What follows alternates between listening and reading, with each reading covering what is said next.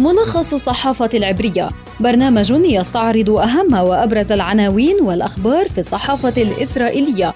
ملخص الصحافة العبرية زبدة القيل والقال في صحافة إسرائيل. طابت أوقاتكم مستمعينا إليكم ملخص الصحافة العبرية. يعده ويقدمه لكم عبر شبكة أجيال الإذاعية خلدون البروثي وإليكم أبرز ما جاء في عناوين وسائل الإعلام العبرية صباح اليوم. القناة الثالثة عشرة عنوانه الولايات المتحدة تعبر لإسرائيل عن قلقها على مصير السلطة الفلسطينية. صحيفتها آرتس تكتب مئات المستوطنين هاجموا فلسطينيين في الخليل وإسرائيلي ضرب مجندة بهروة في يدوات أحرونوت كوخافي يصف اعتداء مستوطنين على مجندة في الخليل بأنه سلوك إجرامي مخجل. ولبيد يقول إنه عار على مستوى إسرائيل. ولم يشر كوخافي ولبيد مستمعين إلى الاعتداء على المواطنين الفلسطينيين.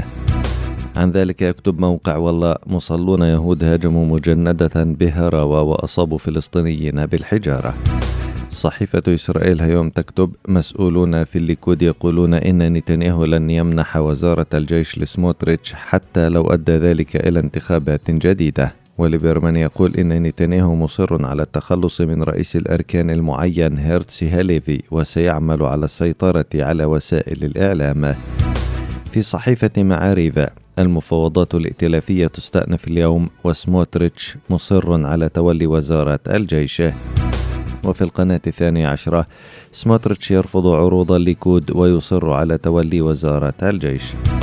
أما القناة الرابعة عشرة فتعنون الأزمة بين نتنياهو وسموتريتش تتصاعد.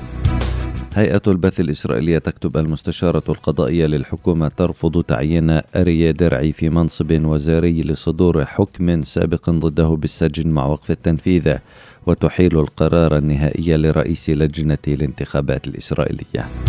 هاجم مئات من المستوطنين منازل المواطنين في الخليل خلال اقتحام نحو ثلاثين ألف مستوطن المدينة وأصاب المستوطنون بالحجارة عددا من المواطنين بجروح واضطر بعض قادة الاحتلال لإدانة الهجوم إثر تعرض مجند للضرب بالهراوة من قبل أحد المستوطنين فيما تجنب رئيس حكومة الاحتلال يائير لبيد ورئيس أركان جيشه أفيف كوخافي إدانة اعتداءات المستوطنين على الفلسطينيين. أما وزير جيش الاحتلال بني جانتس فقال إنه يدين اعتداءات متطرفين يهود على قوات الجيش وعلى مواطنين فلسطينيين.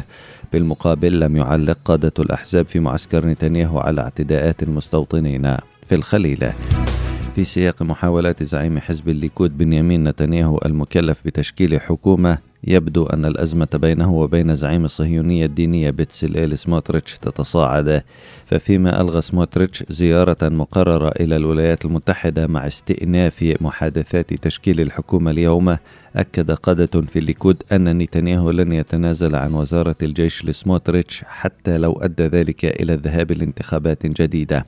حزب الصهيونية الدينية رد على هذه التهديدات بالقول إن نتنياهو منح هذه الوزارة في السابق إلى بيني جانتس وأفيغدور ليبرمان ونفتالي بينيت الذين اعتمدوا سياسة يسارية لكنه يرفض الآن منحها لسموتريتش. ويواجه نتنياهو أيضا معضلة إمكانية منع زعيم حركة شاس أرييه درعي من تولي منصب وزاري لأنه مدان سابق وصدر بحقه حكم بالسجن مع وقف التنفيذ.